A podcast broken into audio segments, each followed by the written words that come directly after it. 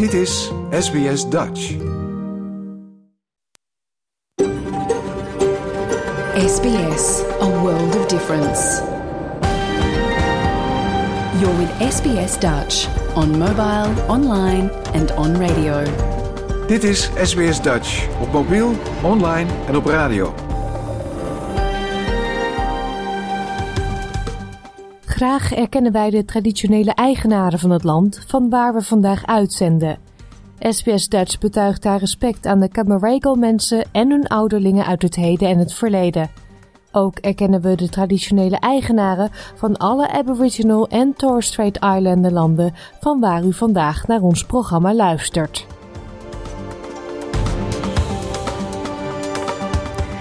Hele goede morgen en welkom bij SBS Dutch, het Nederlandstalige radioprogramma van SBS. Mijn naam is Paulien Roesink en het komende uur heb ik weer een fijn programma voor u. Zo bellen we met Carol Overmaat van de Dutch Courier. Carol is altijd druk met het organiseren van evenementen voor de Nederlandse gemeenschap in en rond Melbourne. En ze heeft voor zondag weer iets leuks in petto. Wat dat is, hoort u straks. Het is voorjaar en overal staan bloemen en planten volop in bloei. Zo ook de tulpen in Sylvan in Victoria, waar het jaarlijkse Tesselaar Tulip Festival in volle gang is. Straks een gesprekje met eigenaar Paul Tesselaar. En historica Ingeborg van Teeseling bespreekt iedere maand in dit programma een stukje geschiedenis van Australië. Ze kijkt dan ook regelmatig naar de verhoudingen tussen Australië en andere landen. Vandaag bespreekt ze de relatie met buurland Nieuw-Zeeland. Dat en muziek allemaal het komende uur bij SBS Dutch. Maar we beginnen zoals iedere woensdagmorgen met de SBS Nieuwsflits.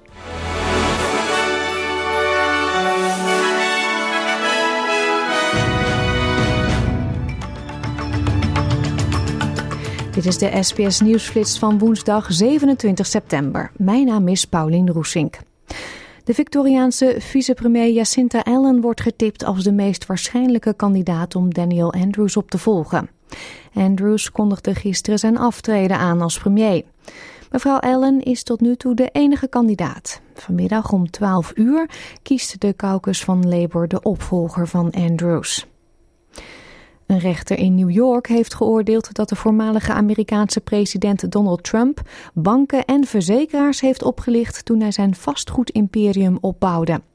De uitspraak onderbouwt een belangrijke claim van de New Yorkse procureur-generaal Letitia James in haar civiele rechtszaak tegen de voormalige president. Hierin wordt hij beschuldigd van het illegaal opdrijven van zijn activa en vermogen. De Oekraïense president Volodymyr Zelensky zegt dat de sancties tegen Rusland niet voldoende zijn om de agressie van Rusland een halt toe te roepen. Hij kondigde nieuwe Oekraïense acties aan tegen wat hij de terroristische staat noemt. Hij zegt dat zolang de Russische agressie tegen zijn land voortduurt, er verdere consequenties zouden moeten volgen. Een rechtbank in Moskou heeft een gevangenisstraf van 19 jaar bekrachtigd tegen de Russische oppositieleider Alexei Navalny. Hij werd tijdens een hoorzitting in augustus schuldig bevonden aan extremisme. Hij zit al een straf uit van 9 jaar op grond van diverse aanklachten die volgens hem politiek gemotiveerd zijn. VN-secretaris-generaal Antonio Guterres zegt dat de enige manier om het gebruik van kernwapens te voorkomen is door ze compleet uit te bannen. Tijdens zijn toespraak op het jaarlijkse evenement ter gelegenheid van de Internationale Dag voor de totale uitbanning van kernwapens sprak Guterres over hoe catastrofaal het gebruik van een kernwapen zou zijn voor de mensheid. De Britse minister van Binnenlandse Zaken, Suella Braverman, heeft regeringen opgeroepen om te overwegen de wereldwijde vluchtelingenregels te herzien, zodat ze geschikt zijn voor de moderne tijd. In een toespraak voor de denktank van het American Enterprise Institute in Washington zei ze dat mensen die bang zijn voor discriminatie omdat ze homo of vrouw zijn, niet noodzakelijkerwijs zouden moeten betekenen dat ze in aanmerking moeten komen voor asiel.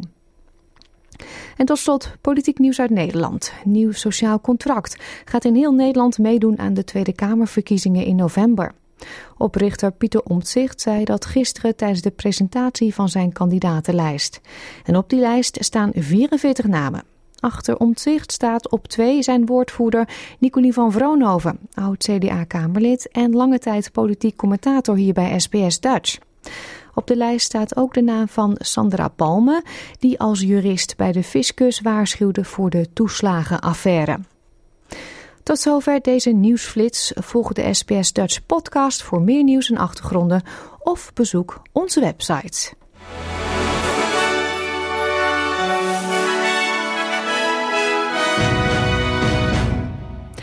Ja, u hoorde dat zojuist al in de nieuwsflits. Premier Daniel Andrews van Victoria heeft zijn aftreden aangekondigd. Hij was met negen jaar de langzittende premier van de staat en was een hele belangrijke speler in zowel de staats- als de nationale politiek. Dit is SBS Dutch. Na bijna tien jaar heeft de premier van Victoria, Daniel Andrews, voor de laatste keer het podium betreden. Andrews kondigde gisteren zijn vertrek aan tijdens een persconferentie in het parlement van de staat. Met zijn vrouw Kath aan zijn zijde zei hij dat het staatsleiderschap een verantwoordelijkheid is die hij volgens zichzelf nu moet loslaten. At the moment you're not comfortable with that choice, doing this job as a, as a defining feature, your entire life pretty much. The moment you're not comfortable with that decision for you and the people that you love, then you have to step away. Because you never want to get to a place where you resent this job, this amazing privilege and important opportunity. That would not be right, and I simply won't allow that to happen. Gedurende zijn premierschap werd hij zwaar op de proef gesteld door branden, overstromingen en een wereldwijde pandemie. De zogenaamde progressieve hervormer werd ook gezien als een polariserende figuur vanwege zijn politieke overtuiging. Hij zegt dat hij het niet langer kan opbrengen om er vol voor te gaan, maar hij blijft zich inzetten voor de Victorianen. Every waking moment is about the work, and there's only so long you can do that for. So I'm looking forward to a very different pace and doing different different things. And part of this is I don't know what I'll finish up doing, uh, but uh, I think at least a good part of it will be about trying to support Victoria to be strong and to be leading our nation. Afgelopen november werd Andrews voor de derde keer verkozen tot premier van de staat. In 2014 begon hij aan zijn eerste termijn. De pandemie werd een zeer grote uitdaging voor de premier, die zijn staat door 262 dagen van strikte lockdowns leidde. De leider wordt door velen, waaronder premier Anthony Albanese, erkend als een nationale politieke kracht.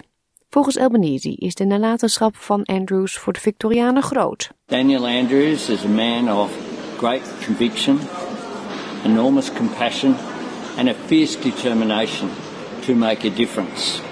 And he has made such a positive difference to the lives of Victorians.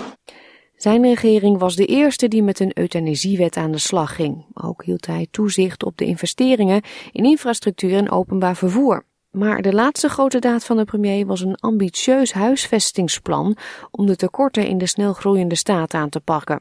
Steve Braggs, voormalig premier van Victoria, zegt dat Andrews met een gerust hart zijn post kan verlaten. All the major calls he's done well. Um, he's led a very good and effective intelligent government. Um, he's developed Victoria uh, for the future, and um, I think he can he can go out now knowing he's done the best job possible. De vertrekkend leider kon ook vaak rekenen op stevige kritiek. Een van de belangrijkste doelen was het besluit van zijn regering om een investeringsovereenkomst met de Chinese regering te ondertekenen, die later door de federale overheid werd geblokkeerd. En meer recent nog een besluit om een belofte van de Commonwealth Games te organiseren te verbreken. De voormalig premier van Victoria, Jeff Kennett, zegt dat de resultaten van Andrews werk pas in de loop van de tijd zichtbaar zullen worden. He was so much in control. He didn't use the traditional media, he used social media. He controlled his party very, very strongly. But the real test is not where you start, but it's where you finish. Daniel's legacy will not be determined today or tomorrow. It'll be determined over the next three or four years and might be determined over the next 20 years. Ja, het ontslag van de Victoriaanse premier gaat vanmiddag om vijf uur in. Dan trekt hij echt de deur achter zich dicht. En zijn opvolger zal vanmiddag zo over een uurtje ongeveer rond het middaguur worden gekozen door de Labour members. Dit verhaal werd gemaakt door Tom Steiner en Adriana Weinstock voor SBS Nieuws en in het Nederlands vertaald door ons SBS Dutch. Carole Overmaat van de Dutch Courier bracht haar studententijd door in Leiden en maakte zo kennis met de tradities en festiviteiten rondom Leidens ontzet. De stad en het feest zitten haar hart en daarom gaat ze bijna ieder jaar terug naar Leiden om deel uit te maken van deze lange feestelijke traditie. Maar dit jaar pakt ze het anders aan. Ze organiseert namelijk haar eigen feest in het onlangs geopende restaurant Mokum in Brunswick bij Melbourne.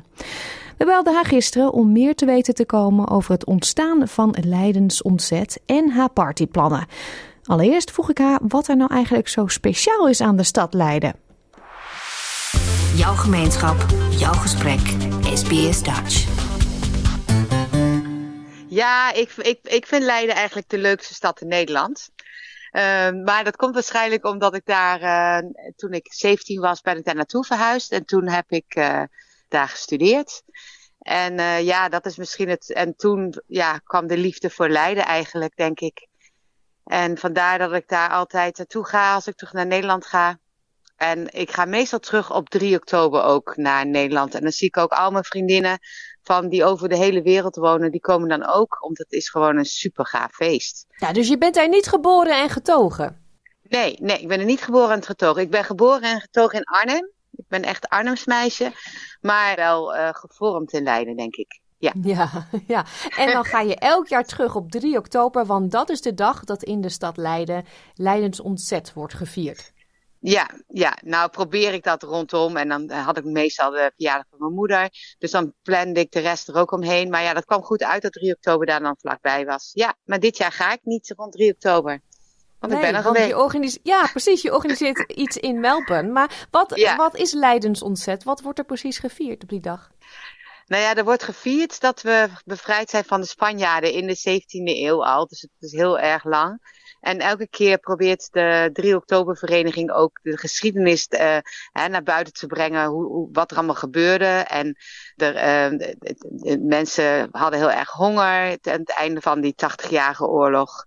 En toen heeft de burgemeester van de Werf, die, die gaf zijn lichaam voor het volk. Van nou ja, eet mij dan maar op. En dat is dan een heel verhaal ook. En op een gegeven moment gingen de Spanjaarden die gingen opeens weg, want de watergeuzen kwamen aan. En, en die eh, eh, zorgden dat Leiden weer eh, bevrijd werd. En het verhaal is dat de Spanjaarden aardappels, wortelen en uien achterlieten. En daar maakten ze dus hutspot van. Dus vandaar dat we met Leids ontzet eh hutspot eten. Ja, joh. Dus dat is in het kort. Ja, Wat leuk. En wordt het dan echt gevierd met muziek en bandjes? Of is het, gaat het om het eten dan in Leiden? Nee, het is echt een eh, straatfeest. En het, het, het- je zegt wel 3 oktober, maar eigenlijk is het de avond ervoor, 2 oktober en 1 oktober, 2 oktober en 3 oktober. Het is een en al feest. Het is echt een soort van Koningsdag. Er gebeurt van alles. Er is trouwens geen eh, verkoop van spullen van, eh, van kinderen, dat niet. Maar er is een hele grote kermis waar iedereen voor het hele jaar verspaart. Dus echt een volksfeest. En ik, en ik ben echt gek van volksfeesten. Hm. Dat verbindt en dat maakt community. En inderdaad, dat, eh, dat eten is wel belangrijk, omdat natuurlijk in de geschiedenis, eh, dat, is een eikpunt. Ehm, er wordt gratis eh, in Leiden haring en wittebrood uitgedeeld. Daar moet je je voor opgeven. En dan staan er echt duizenden mensen in de rij, s ochtends vroeg, om haring en wittebrood te eten. Dus het is onvoorstelbaar. Het is echt gewoon niet normaal. En dan ook voor de hutspots. Dus je staat echt voor ook voor, daar kan je ook voor opgeven, maar dat kost geld. Ja, en dan krijg je echt zo'n flap op je, op je bord. En dan eet je met z'n allen aan houten tafels, eet je hutspot. Wat een En prachtige overal traditie. bandjes, muziek en dingen. Ja, dat is een super traditie. Dus elke keer weer. En ik, ik organiseerde zelf ook eh, het straattheater eh, in Leiden voordat de optocht dan eh, kwam. Dus als mensen uit Leiden komen en zagen het straattheater, hè, dat hielp ik aan mee. Jarenlang ook. Vandaar dat ik ook wel echt een superbinding mee heb. En op een gegeven moment ben ik dat gestopt, want ik miste het feestvieren. Ja, ja, ja. Want ik denk, ja, druk? ik, moet ik daar om 7 uur op 3 oktober eh, al die mensen ontvangen voor het straattheater? Eh, Ja, dan kan ik de avond ervoor dus niet feesten. Terwijl dat natuurlijk superleuk was, de 2 oktober feesten. Dus toen ben ik gestopt. Ik zei, ja, sorry, ik vind feesten leuk. Ik, ik stop met straattheater. Ja, En ja. toen heeft iemand anders het overgenomen. Ja. En dit Hmm. jaar kan jij dus niet naar Nederland, of in ieder geval, je gaat niet. Nee. Dus jij dacht, dan haal Ik ik, ga- Leiden naar Melbourne toe. Ja, ja. En toen dacht ik, nou weet je, ik heb het wel vaker gedaan. Tijdens eh, de, een paar keer tijdens de, tijdens de lockdown heb ik het online gedaan. En uh, ja, toen kon natuurlijk iedereen vanuit heel Australië intunen.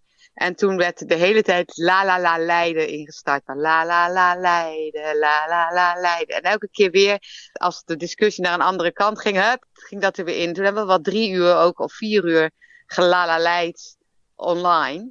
En ik heb het een keer ook uh, met de borrel, met de Dutch borrel, wat ik hier ook doe, um, georganiseerd. Uh, met de groep die dan altijd naar de borrel kwam. Toen dacht ik, joh, ik ga het weer doen. Want het, het was gewoon leuk, gezellig. Hier is het natuurlijk vooral om het eten.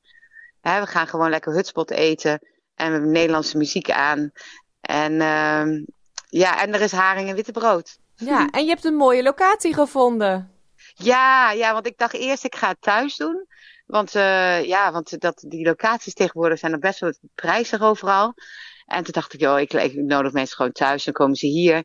En toen zag ik dat inderdaad die mooie locatie uh, Mokum uh, aan het promoten was online. En dat iedereen zei, goh, daar wil ik wel heen. Goh, daar wil ik wel heen. Toen dacht ik, ah, zie, daar komt het. Daar gaan we dus heen. Dus de, de locatie kwam vanzelf naar me toe.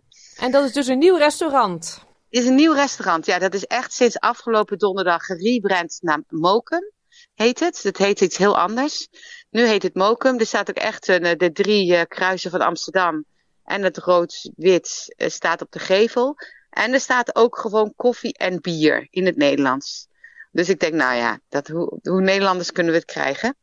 Dus elke keer als ik daar nu even heen ga om even te overleggen over dit uh, Leids ontzet, zit er wel een Nederlander in die zaak. Dus dat is superleuk. Ja. Dus uh, de weg naar het restaurant uh, ja, wordt gevonden, zeg maar. En Albert is ook een leuke vent. En uh, Juri is de chef, die zit me nu af en toe te teksten van... Ja, de klapstok gaat komen! Want we wisten niet zeker of het een worstje werd of een klapstuk. Want ja, dat moet nog helemaal gesudderd worden. En lang. En uh, uh, ja, maar de klapstok gaat ook komen. Daar heeft Jury voor gezorgd. Dus ja. Dus het wordt één groot feest in Mokum, maar dan in Melbourne. Ja. Mensen kunnen een kaartje kopen en ja. is aanstaande zondag, hè? Dat moeten we dan aanstaande zondag al, ja. Als je nog hutspot wilt hebben, uh, ga nu naar mijn website. Daar staat een link, een trybooking link. Want ik moet uh, woensdagmiddag om vier uur doorgeven hoeveel hutspot ik moet hebben. Ja, en maar nou, de die link zetten wij ook op onze website natuurlijk. Ja, voor ja. het gemak van de mens. sbs.com.au slash Dutch. En ik hoor jou net zeggen, ik ging er doorheen. Sorry, frikandellen, bitterballen, ja. kroketten. Ja, als, als je dus te laat bent voor de hutpot, dan kan je er nog steeds heen. En dan zijn er nog steeds, ja, het is een Nederlands restaurant, dus je kan daar van alles halen. Ja. ja. Nou, hartstikke leuk. Heel veel plezier. En uh, Dankjewel. leuk weer dat je zo'n uh, initiatief neemt. Ach ja, we houden Nederland gewoon hier naartoe. Ja, voor Hutspot met klapstuk op zondag bij Leidens Ontzet in Brunswick moet je dus reserveren. Op onze website staat een link waar u een kaartje kunt kopen: www.sbs.com.au Dutch. Maar wacht dus niet te lang, want zoals Carol net al zei, ze moet aan het einde van deze middag rond 4 uur de definitieve aantallen doorgeven, zodat de chef natuurlijk genoeg Hutspot kan inkopen. Carol die zong ook al een stukje van het liedje La La La Leiden. Dat is een nummer geschreven door een van de meest bekende Leidenaren van het moment, cabaretier Jochem. Zijn ode aan zijn geliefde stad hoort u nu. Het is volop voorjaar en dat betekent dat je weer volop kan genieten van kleurrijke tulpen op het Tesselaar Tulpenfestival in het Victoriaanse Sylvan. Voor Paul Tesselaar, de derde generatie in het bedrijf Tesselaar, zijn dit drukke weken. Vorig jaar spraken wij van SBS Duits met Paul, die toen heel blij was dat hij na drie jaar van restricties door COVID eindelijk de deuren weer kon openen voor publiek. We spraken hem toen onder meer ook over hoe het ontstaan is. Het begon allemaal met zijn Nederlandse opa en oma, die in 1939 alweer naar Australië vertrokken met een koffer vol, u raadt het al, tulpenbollen. Maar eerst vertelde hij erg blij te zijn dat hij zijn kleurrijke tulpen weer kon delen met bezoekers. Nogmaals, dit is dus een stukje uit een interview van vorig jaar. SBS Dutch, woensdag en zaterdag om 11 uur ochtends of online op elk gewenst tijdstip.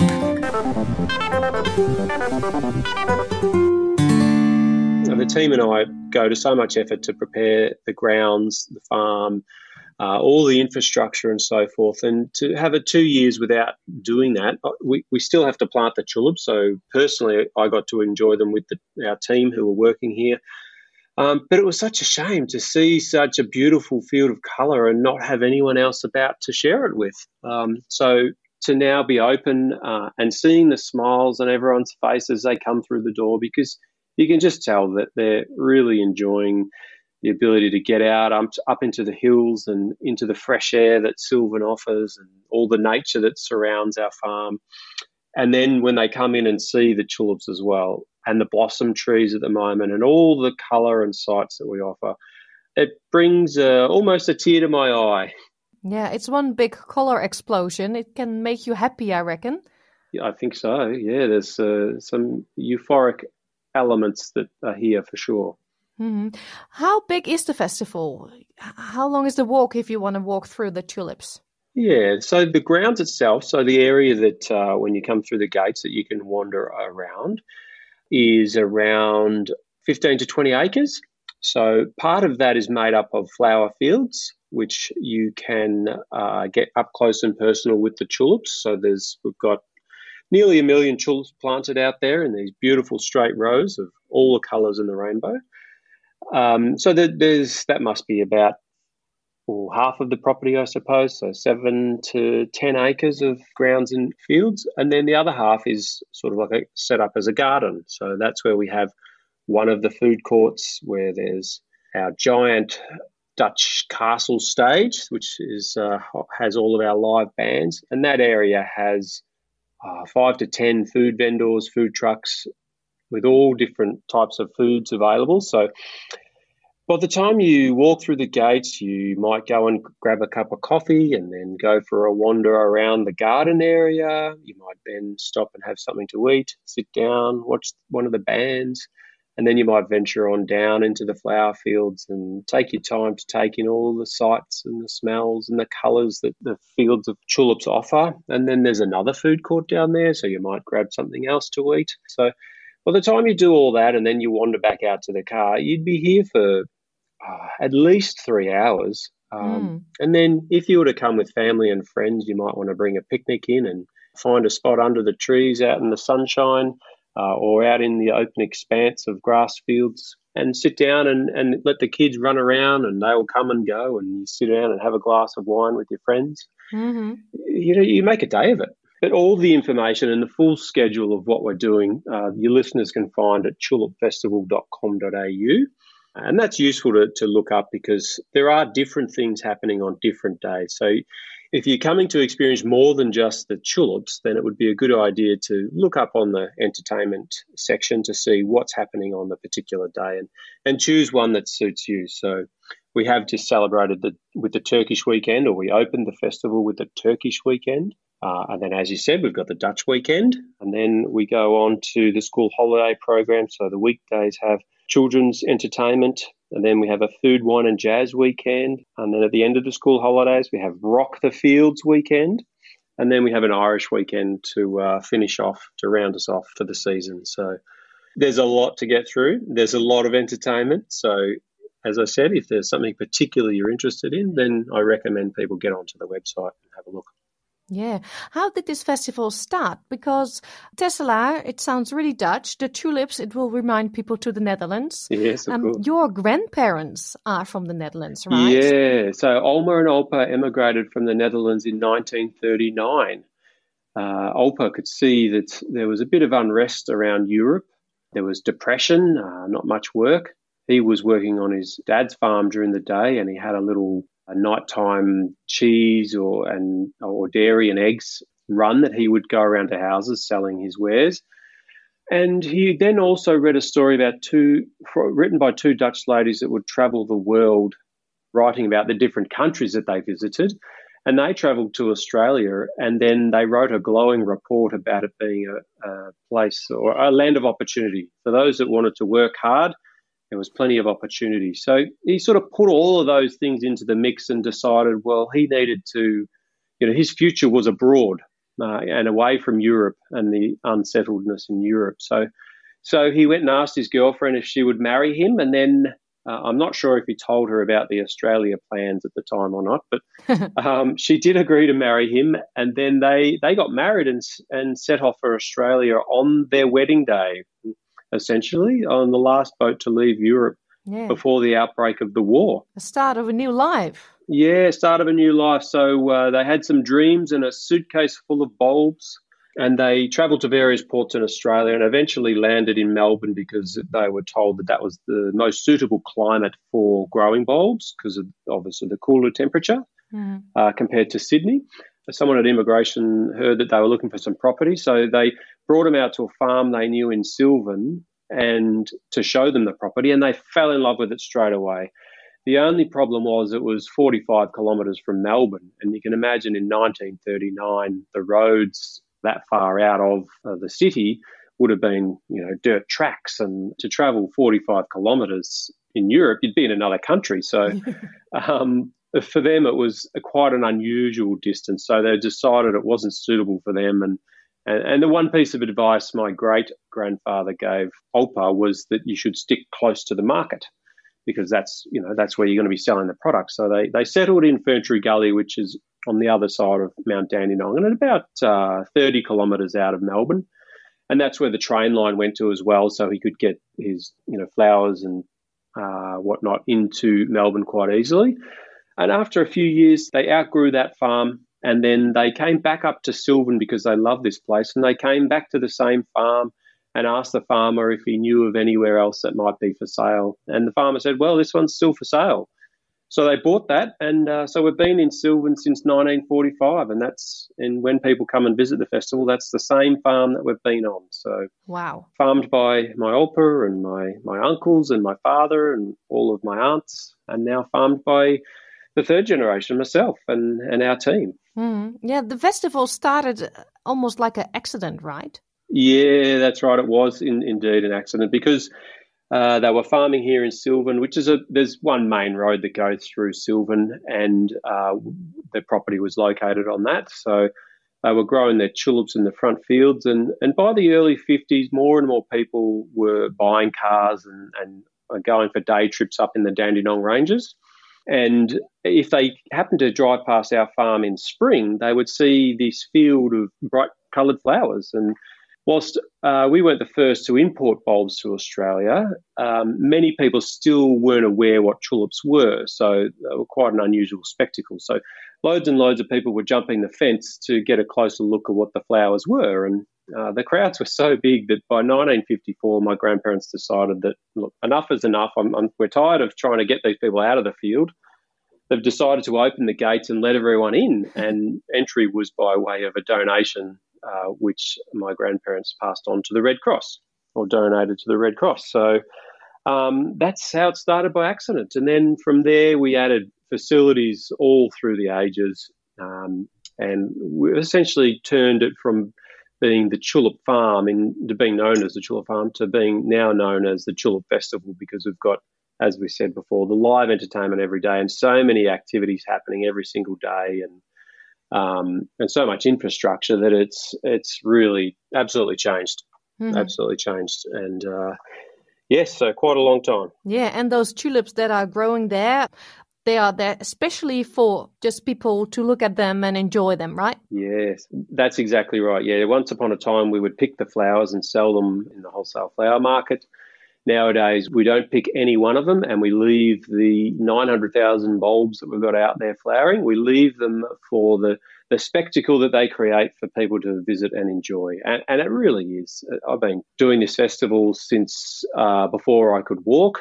You know, as a as a younger a brother of my siblings, they would carry me around in my Dutch costume, as as was the tradition for all of us, and it was a tradition that we all did. You know, we we're brought up with uh, you know if you're living in the household, you you have to contribute, and the earliest way we were contributing was by a way of working during the Tulip Festival, getting dressed up in our Dutch costumes and our wooden clogs for photo opportunities. Mhm. Um, so the it's it's definitely in in the blood, and um, even still to this day, when the fields are a blaze of colour, despite doing it for 45 years, it still takes my breath away. Absolutely does. When it's in full colour, I'll come in, in in the morning when there's hardly anyone about, and you know I just have to pause and take it all in because it's it is a spectacle. It is it's something stunning. that it's really hard to see anything like it anywhere else. Well, in Australia at least, um, is is a field of, of brightly lit colours. Mm, yeah, your opa Kees and uh, oma Johanna, where did their passion for the bulbs come from?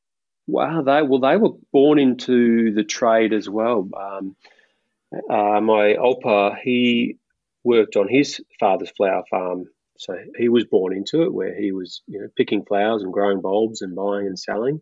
And Olma, she comes from a, a line of bulb traders, very successful bulb traders. So her family was all about buying and selling um, and making their money that way. Great so, combination. Well and truly. yeah, it was a marriage made in heaven, yeah. I suppose. And I think the story goes that it was the bulbs that they started with were a wedding present from Olma's parents, which would make sense if they were bulb traders. So they got set off on a on a great path. Mm, yeah, you already said you're the third generation. Is the fourth generation ready?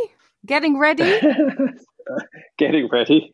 Uh, not quite ready. He's 12. Uh, he's going into high school next year, so he's not as passionate about putting on his Dutch costume and clogs as as I was as a young child. But um, you know, I, I had, oh, did I have? Five siblings older than me who essentially led the way. So it was easy for me to follow the tradition, whereas he's uh, on his own and he's not much of a trailblazer when it comes to putting on costumes and um, walking around the flower fields for photo opportunities. He's a little bit shy mm. in that respect. Mm. Yeah, thank you very much, Paul, and uh, good luck with the festival. Thank you, Pauline, and uh, do come and say hello if, if you come and come and visit. Wilt u met eigen ogen zien hoe de tulpen erbij staan? Ga dan naar onze website www.sbs.com.au Dutch voor een link naar de Facebookpagina en de website van het festival. We gaan verder met muziek. Er zijn niet zoveel blauwe tulpen, denk ik, maar de scene heeft wel een hele mooi liedje gemaakt over deze kleur. Blauw,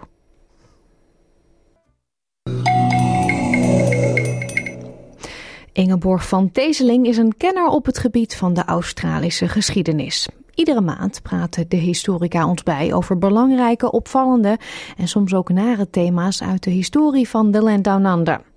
Dit keer is het onderwerp van gesprek de relatie met buurland Nieuw-Zeeland. En daarvoor gaat ze terug naar de 19e eeuw. Dit is SBS Radio Dutch. Ja, over een paar weken gaan ze in Nieuw-Zeeland naar de stembus. We zijn al een tijdje bezig met landen onder de loep nemen en kijken naar hun relatie met Australië. Ingeborg, ik neem aan dat eh, die verkiezing de aanleiding is voor vandaag Nieuw-Zeeland. Ja, nou ja, dat is er ook maar een beetje bijgehaald natuurlijk. Ik wilde het graag een keer over Nieuw-Zeeland hebben. Gedeeltelijk natuurlijk over de relatie tussen Nieuw-Zeeland en Australië. Maar kijk, eigenlijk begon het verhaal van Nieuw-Zeeland natuurlijk met de Nederlanders. Het witte verhaal dan. Nieuw-Zeeland was waarschijnlijk de laatste grote landmassa in de wereld die door mensen werd ingenomen. Dat was door de Polynesische Maori, die zo tussen 1280 en 1350 denken ze nu van de eilanden hun thuis maakten. En de eerste Europeaan was Abel Tasman, onze Abel Tasman, die al een tijdje in de regio op ontdekkingsreis was. Hij noemde de plek eerst Statenland, omdat hij dacht dat hij in Zuid-Amerika was en een collega van hem daar iets had ontdekt dat zo heette. Maar later werd uitgevonden dat het echt iets nieuws was wat hij gezien had. En werd het land door Nederlandse cartografen Nova Zeelandia genoemd. Dat werd vervolgens Nieuw-Zeeland. Hoewel ze het natuurlijk nu vaak Aotearoa noemen of een soort combinatie van de twee. Maar goed, Abel Tasman dus. Op 13 december 1642 kwam zijn schip, de Heemskerk, binnen in een haventje in de buurt van Nelson, op het noordelijkste puntje van het Zuideiland. En de plaatselijke Maori, de Ngati Tumatakokiri, als ik dat goed zeg, stuurde twee wakka, dus twee roeiboten naar het schip. Maar die werden ontvangen door een kanonschot. En daar werden ze vreemd genoeg helemaal niet zo vrolijk van. Dus de volgende dag kwamen ze terug met veel boten en veel mensen en vielen ze Tasman en zijn mensen aan. Vier bemanningsleden en één Maori kwamen om. En onmiddellijk lichtte hij het, uh, het anker en maakte dat hij wegkwam. En dat was heel effectief, want daardoor kregen de Maori de reputatie dat ze niet voor de poes waren. En als gevolg daarvan duurde het meer dan 100 jaar voordat de volgende Europeaan langskwam, James Cook in 1769. Vervolgens werd Nieuw-Zeeland officieel onderdeel van de Australische kolonie van New South Wales. Er kwamen wat walvisvaarders langs en de eerste Europeanen die zich settelden. En dat moest natuurlijk een keer uit de hand lopen. En dat deed het ook. Ja, en deed dat dat op hetzelfde manier zoals dat in Australië ging, met Europeanen die het land uh, innamen van de eerste bewoners? Nou ja, een beetje anders, maar niet heel veel anders. Kijk, in de loop der jaren en met een soort schuine blik naar Australië was het de bedoeling geworden dat Nieuw-Zeeland een soort Better Britain noemden ze dat zou worden. Een plek waar je geen gevangenen had een, en betere oorspronkelijke bewoners. Uh, dat klinkt natuurlijk afgrijzelijk als, als, ik dat zo zeg, maar dat was het, uh, zo zeiden ze dat in die tijd. De Maori woonden in dorpen, die waren krijgslieden en dwongen respect af. En ook al omdat ze in de meerderheid waren in een klein land. Het idee was dat er uh, missionarissen zouden komen die de Maori zouden veranderen in nuttige arbeiders voor de Europeanen, terwijl de eerste bewoners van Australië zouden uitsterven. Het principe dat in Nieuw-Zeeland gevolgd werd heet de Wakefield Theory. Edward Wakefield was een uh, Engelse politicus die geloofde dat kolonisatie meer inhoud zou moeten hebben dan alleen gevangenen afvoeren naar een ver land. Hij wilde dat een nieuw land gelijk goede bewoners zou krijgen. En om dat te bewerkstelligen bedacht hij het idee van de sufficient price land zou gekocht moeten worden, niet gestolen dus, zoals in Australië, en ook nog tegen een prijs die hoog genoeg zou zijn om het gaais buiten de deur te houden. Wat Nieuw-Zeeland wilde, was het tegenovergestelde van New South Wales, waar ze officieel dus onderdeel van was. Dus eh, geen uh, Sodom en Gomorra, maar een keurig land vol nette mensen. En dat zou dan ook weer nette vrouwen aantrekken, die dan een nette volgende generatie zouden kunnen krijgen. Ja, dat klinkt heel mooi, maar werkte dat ook zo? Nou ja, kijk, eh, de werkelijkheid is bijna altijd weer barstiger dan een idee. Om te beginnen waren er Britse soldaten die gewoon, net als hun collega's in Australië, misbruik maakten van de situatie. Ze deserteerden, trokken zich niks aan van militaire discipline, waren dronken, stalen, vochten, verkrachten Maori vrouwen. En dan waren er natuurlijk de Maori zelf, die maar niet wilden begrijpen heel vreemd dat hun land was overgenomen en dat hun rol als ondergeschikte voor hen bepaald was. En ten derde waren er slimmerikken, vaak uit Australië trouwens, die zoveel mogelijk land tegen een zo laag mogelijke prijs kochten. En als laatste waren er allerlei zwervers en ongerichte projectielen die je in elke maatschappij hebt, hebt zeker een nieuwe. En over die tijd, begin dus zeg maar, heb ik twee interessante verhalen. Het eerste gaat over de Maori-oorlogen, waar Australië ook in vocht. En de tweede is niet zo lang geleden beschreven door historica Kristen Harmon, een Nieuw-Zeelander die in Tasmanië woont en werkt. En in een boek dat heet Cleansing the Country beschreef ze hoe de Nieuw-Zeelanders hun eigen gevangenen naar Australië stuurden om daar in het systeem opgenomen te worden. Dat was een verhaal dat ik voordien nog niet kende. Even, dat hoor ik goed, hè? Nieuw-Zeelanders dus naar Australië. Ja, precies. Dat moet niet gekker worden. Ja, nee, dat is grappig. Want kijk, we weten eigenlijk ontzettend weinig over onszelf. Vind je niet? Dat is, kijk, dit is wat Harmon beschreef. In 1841 werd Nieuw-Zeeland officieel een Britse kolonie. En dus werd er besloten om vanaf het begin af aan goed met die Wakefield Theory te beginnen. Intussen waren er wat mensen opgesloten in de gevangenis die zo'n frisse start in de weg stonden. En dus tussen 1843 en 1853 ongeveer werden er 110 mannen en één vrouw op de boot naar Tasmanië gezet. Dat heette toen Van Diemensland en was de enige kolonie waarnaar transportatie nog mogelijk was. Er was ook nog niet echt een rechtssysteem in Nieuw-Zeeland. En de eerste rechter die er aankwam, was daar helemaal niet blij mee. Want hij zag het als een soort afgang om aan de andere kant van de wereld te moeten zitten. Er was ook geen gebouw, dus hij sprak recht in het café of zelfs buiten. En gevangenissen werden door een van de kranten beschreven als hondenkennels. Dus dat was ook niet echt een succes. De eerste man die verscheept werd, uh, was William Pickering, een uh, fraudeur. Hij was de eerste, maar ook een soort uitzondering, want hij was goed opgeleid. En na een tijdje in Tasmanië lukte het hem om zichzelf vrij te praten en een boot terug naar Nieuw-Zeeland te nemen. Daar kocht hij vervolgens grote stukken land en stierf als een rijk man. Maar dat gold niet voor de rest van de gevangenen. De meeste waren gewoon arme sloebers die iets gestolen hadden of iemand in elkaar hadden geslagen. Er zaten gedeserteerde soldaten tussen en ontsnapte gevangenen uit Australië. Dat soort mensen begrijp je. Ze werden veroordeeld voor uh, rondhangen of weigeren te werken voor een redelijk loon of gewoon omdat ze in de weg liepen. Allemaal werden ze dus naar Tasmanië verscheept, waar de meesten na hun straf ook bleven. Een interessant verhaal binnen dat interessante verhaal is de kwestie van de vijf Maori-leiders die in 1846 in Hobart aankwamen. Zij waren veroordeeld voor gewapend verzet tegen de autoriteit van de koningin. De Nieuw-Zeelanders hadden hen getransporteerd als een voorbeeld voor de anderen. Want de Maori waren nog steeds in opstand tegen kolonisatie en dat viel helemaal niet goed bij de witte mensen. Maar ja, je kon ze toch ook niet bij het gepeupel zetten, dachten de Tasmaniërs. Dus werden de Maori opgesloten op Maria Island, waar ze groenten verbouwden en de Bijbel moesten lezen. Na een jaar of zoiets werden ze terug naar huis gestuurd. En het is heel goed mogelijk dat ze zich daar direct weer in de Maori-oorlogen storten. Ja, dat noemde je net al. Wat, wat zijn dat precies voor oorlogen, de Maori-oorlogen? In de eerste jaren van de 19e eeuw waren er dus allerlei Europeanen in Nieuw-Zeeland aangekomen. En hoewel ze soms goede intenties hadden, waren die niet altijd nagekomen. En er was natuurlijk ook nauwelijks bestuur.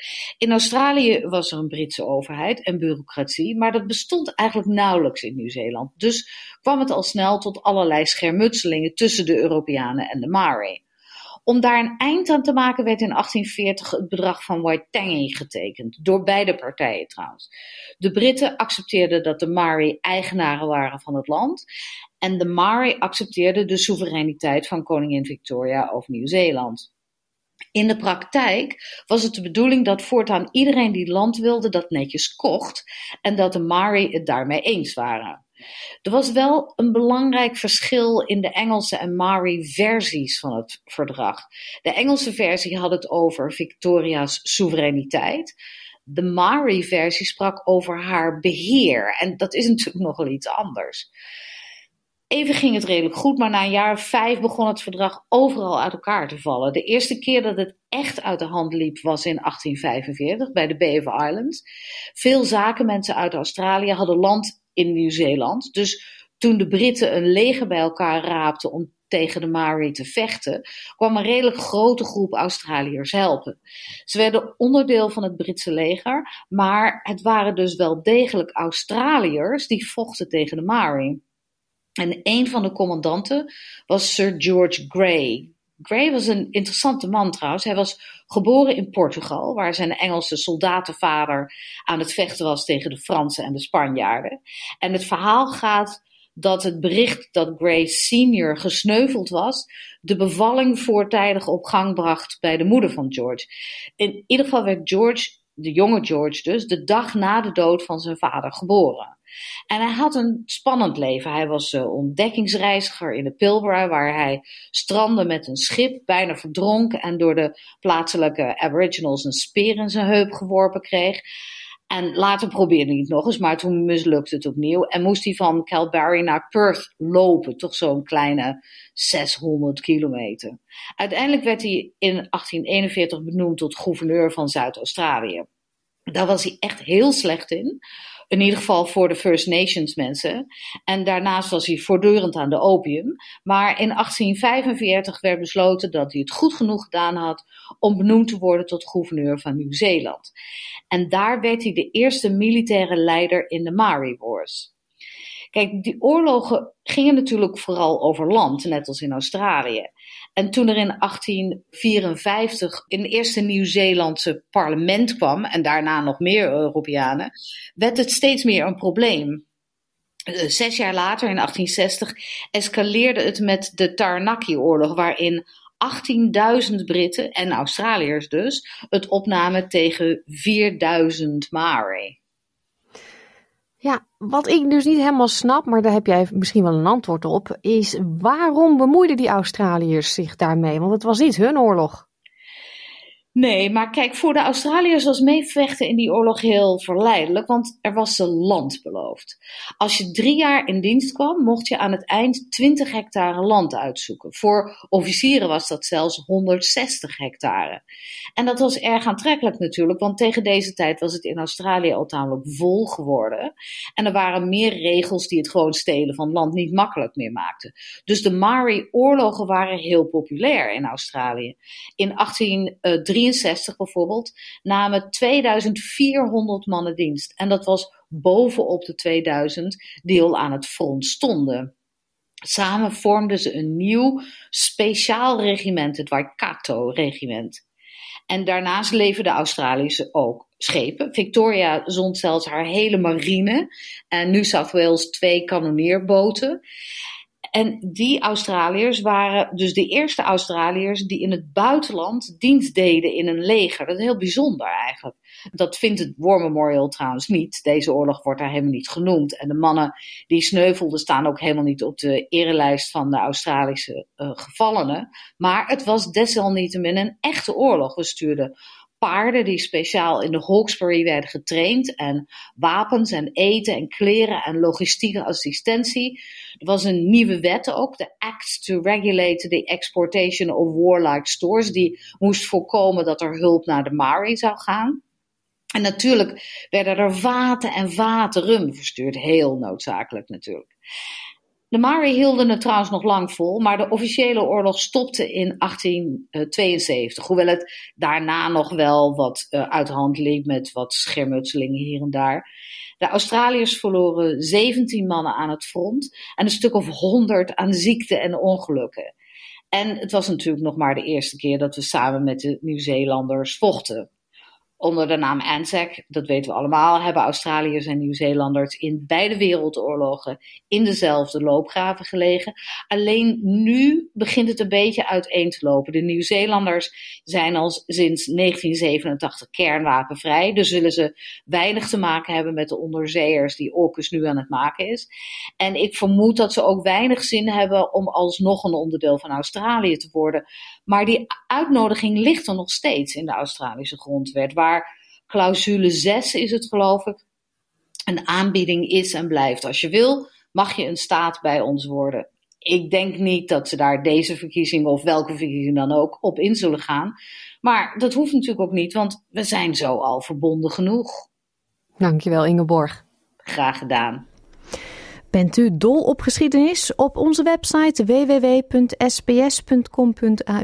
Dutch kunt u niet alleen deze uitzending terugluisteren, maar ook alle gesprekken met historica Ingeborg van Teeseling.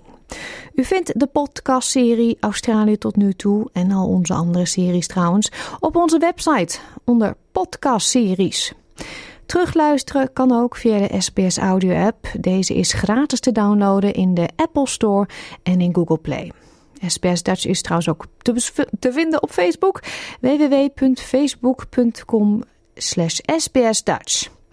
Hiermee zit onze uitzendtijd voor vandaag er bijna op. We hebben nog tijd voor één liedje, een klassieker van de spelbrekers. Dit is Katinka. Een hele fijne middag en graag tot zaterdag.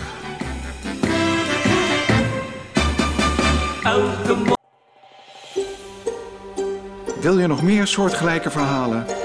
Luister via Apple Podcasts, Google Podcasts, Spotify of waar je je podcasts dan ook vandaan haalt.